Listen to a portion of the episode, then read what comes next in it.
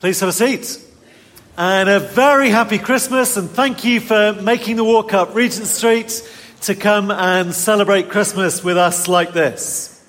I can see around the room some signs that you have been Christmas shopping. It is the, the happy joy in your... It's not. It's the bags and the sign of stress and the tiredness. Um, I can't quite tell whether you finished or whether, you know, there's a bit more tomorrow.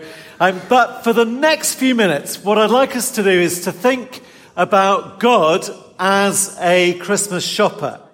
In other words, think with me about the present that God has given us at Christmas time.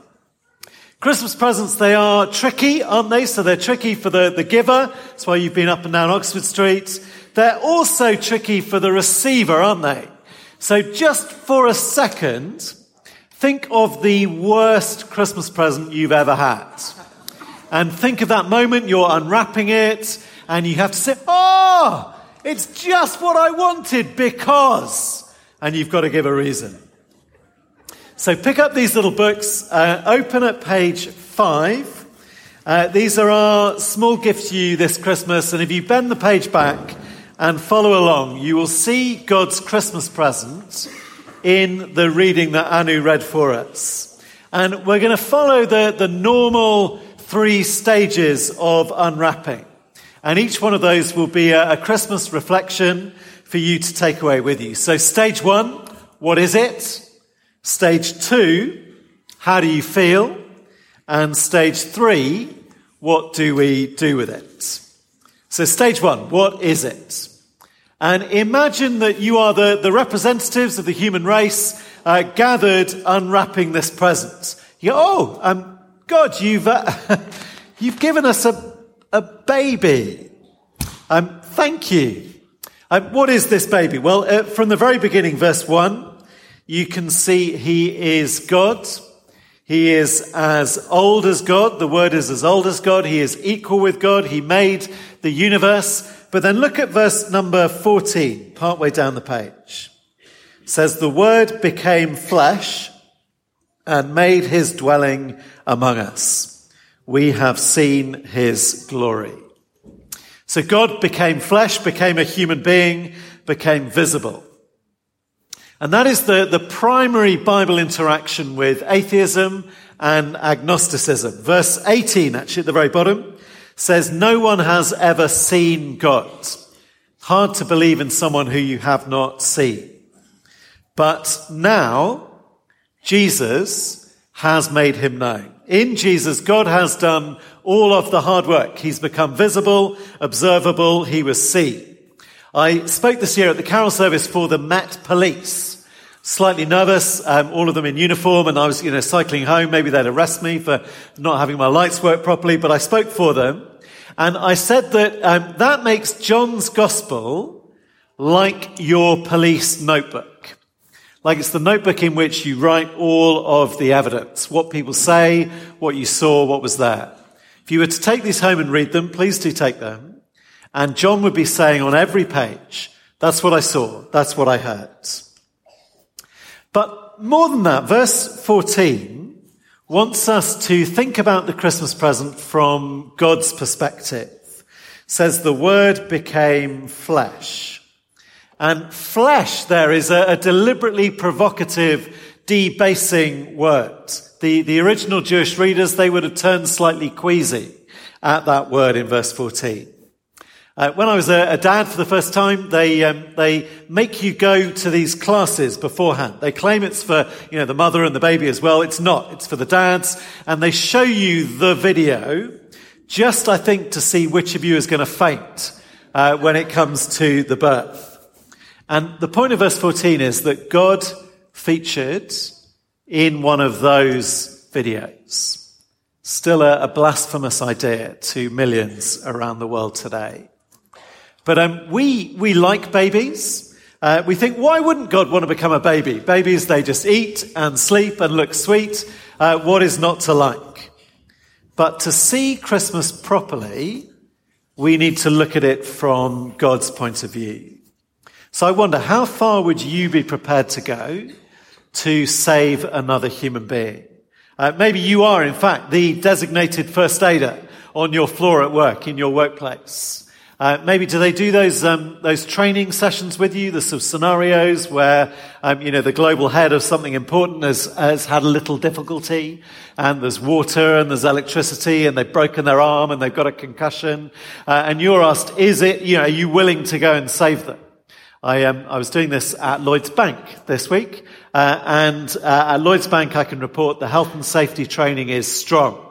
Uh, they said, um, you only go and help if it is safe for you to do so. It's the right answer from the training, isn't it? But God became a human being. It was not safe for him. In fact, he takes our place as as a swap. When I was with the police, I asked them, uh, do you still get called out, you know, to rescue cats up trees and dogs in the Thames? And they said, yes, all the time.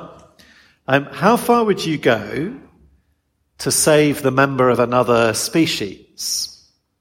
And actually, Jesus, it's not just that he came to save the members of another species, us.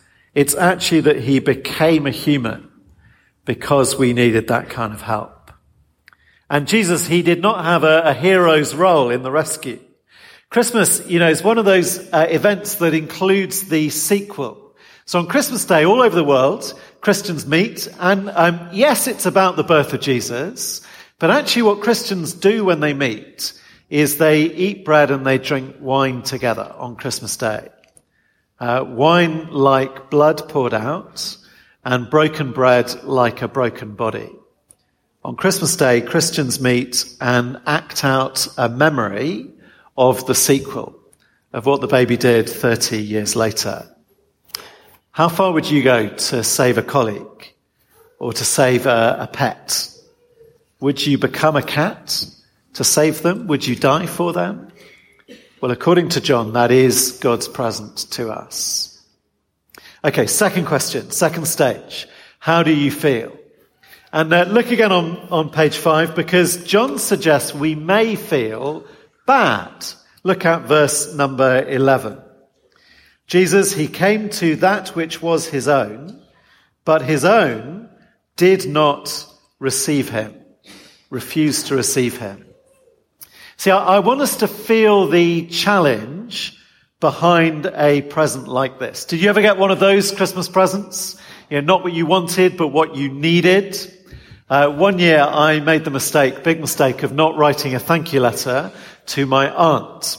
And the next year, like the sweet, lovable neo-Victorian that she was, she gave me writing paper and envelopes. Clearly what I needed. That's the only possible explanation. Um, you see, God's present is hugely, hugely generous. God became flesh. Jesus died. But it is also his idea of what we needed. And whether or not you think that you need rescuing by God, that will completely determine whether you receive this present or not. You may in fact feel this is, this is a Christmas present for bad people that has somehow ended up with my name on it under the tree. There's been a mistake. Because most of us, we feel like the good people. And with the with the police, I hoped that, you know, maybe they don't need a vicar to tell them that most human beings are bad as well as good. Uh, you think of the news this year and all the different ways that as human beings we have harmed each other. But it is one thing, isn't it, knowing that about them. It, it's something else imagining it could be true about me, about ourselves. Most of us lie to ourselves about the state of our hearts. And actually, religious people, and I was a, a very religious child growing up, um, devote huge effort to that lie, that we are somehow the good people. And that is why it was the religious people who reacted the worst to Jesus. Uh, we say, you know, I'm not perfect, but there's nothing too badly wrong, nothing that you couldn't fix. Which means that God's present to the world. Well, it feels like you asked maybe for a gym subscription for Christmas to help you with the, you know, the Christmas pudding bulge. And instead, you got, you know, a, an emergency medical treatment and an ambulance. You think, wow, I didn't know I had that kind of problem. Third stage. Third stage, what do you do with a present like this? And John's suggestion is in verse number twelve. And again, I'd love you fold down the page, keep this verse, take it away and read it later. It says, "Yet to all who did receive him, to those who believed in his name, he gave the right to become children of God." So the, the thing to do with this present is the same as you would with any great present, is simply to receive it.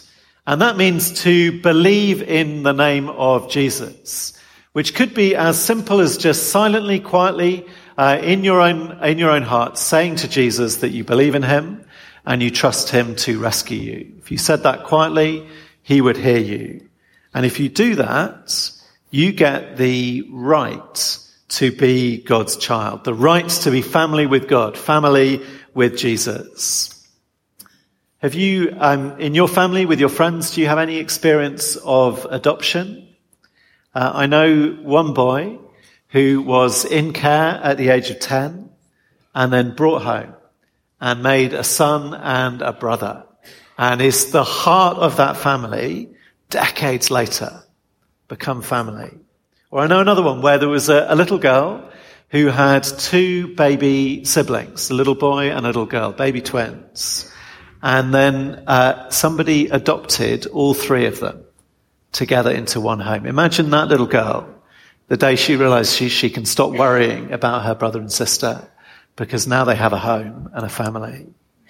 I, I want us to feel the incredible wonder of what God is offering us at Christmas time. This is the, the adoption papers. This is making it legal. You have the right to be a child here now. It's quite a present, Christmas. And it is a, a real and a serious offer made by a God who has no illusions about us at all and yet wants to adopt us. Made possible because Jesus became flesh and died. And please can I ask that you respond to it seriously as well. So please take John's evidence notebook, take it away, read it, uh, work out what you think of it. And then in the new year, can I ask, would you give us three Monday evenings? I promise that you won't regret it. The, the details are on the, the sheet here. If you look on the, the back inside page, there's a Q R code. You could scan it for Hope Explored, which begins on Monday the eighth of January. So come and talk about some of the most important things in life and death with other people who've got those kind of questions as well. And as you read, as you think, please use those three reflection questions for Christmas twenty twenty-three.